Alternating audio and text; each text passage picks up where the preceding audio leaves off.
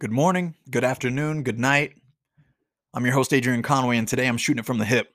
No notes, no nothing, just a little bit of a conversation on my memory bank. So, this weekend, my bro and I, Dan Hooper, we were sitting in the sauna. We were just catching up. Listen, this daily rise, if nothing else, is going to speak to the importance of quality time with people that help you rise to new levels right? And I say that specifically aiming at you men out there that might be listening to this podcast. I hope you got a right hand man somewhere. I hope you got someone that you can say anything to, you can share anything with. And it has to be someone different than your spouse and someone other than, you know, your coworkers, right? People that you're close with that won't judge you, but they'll listen to you, they'll hear you, they'll love you, meet you where you're at, and then also offer their advice where it's admissible or where it where it actually adds value. If you don't have that, which many men don't, I would encourage you to reach out to people, create those relationships. And if nothing else, you take nothing else from this episode, take that. So, we're sitting in the sauna, we're catching up on life. Our conversation becomes a little bit more spiritual for the moment. And this lesson that I learned from my brother Dan, it actually expands much further than our spiritual walks. But I want to share with you today um, what I heard, what resonated with me loudly. We're talking about our spiritual walks. We're talking about people that are struggling around us. We were talking about people that uh, that are thriving, right? And the difference between those things and people that really cling tightly to their convictions and strongly are able to withstand the storms, the ups and downs, and all the trials and tribulations that come with life. And what he said was, you know, some people join, follow, become a part of something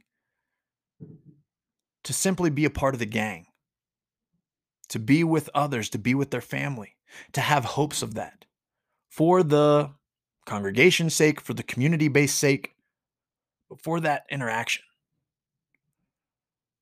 But then others join it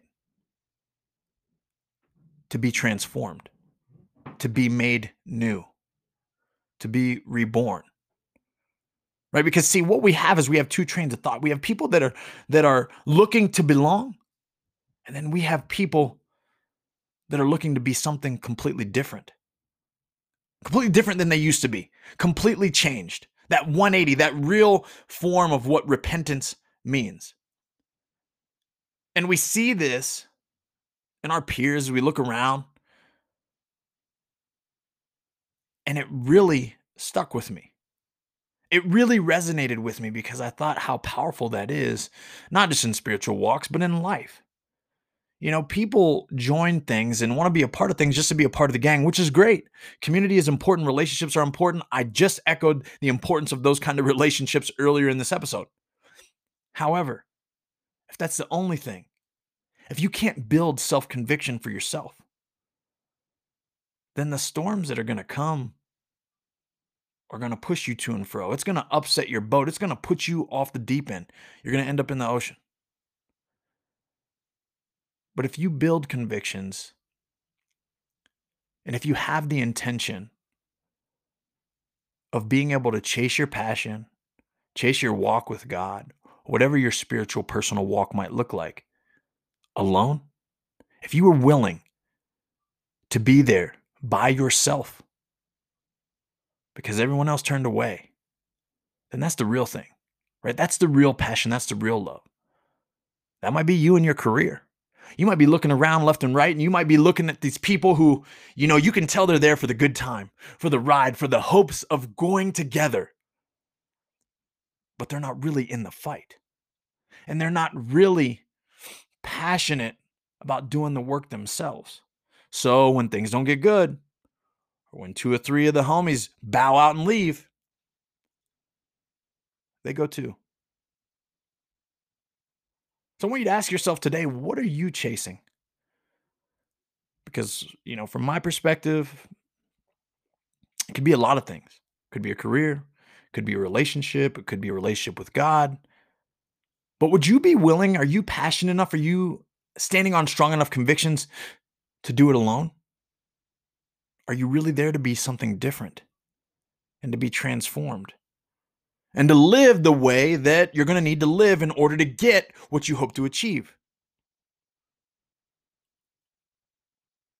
Or are you just there because that's where everyone else is? Ask yourself that question.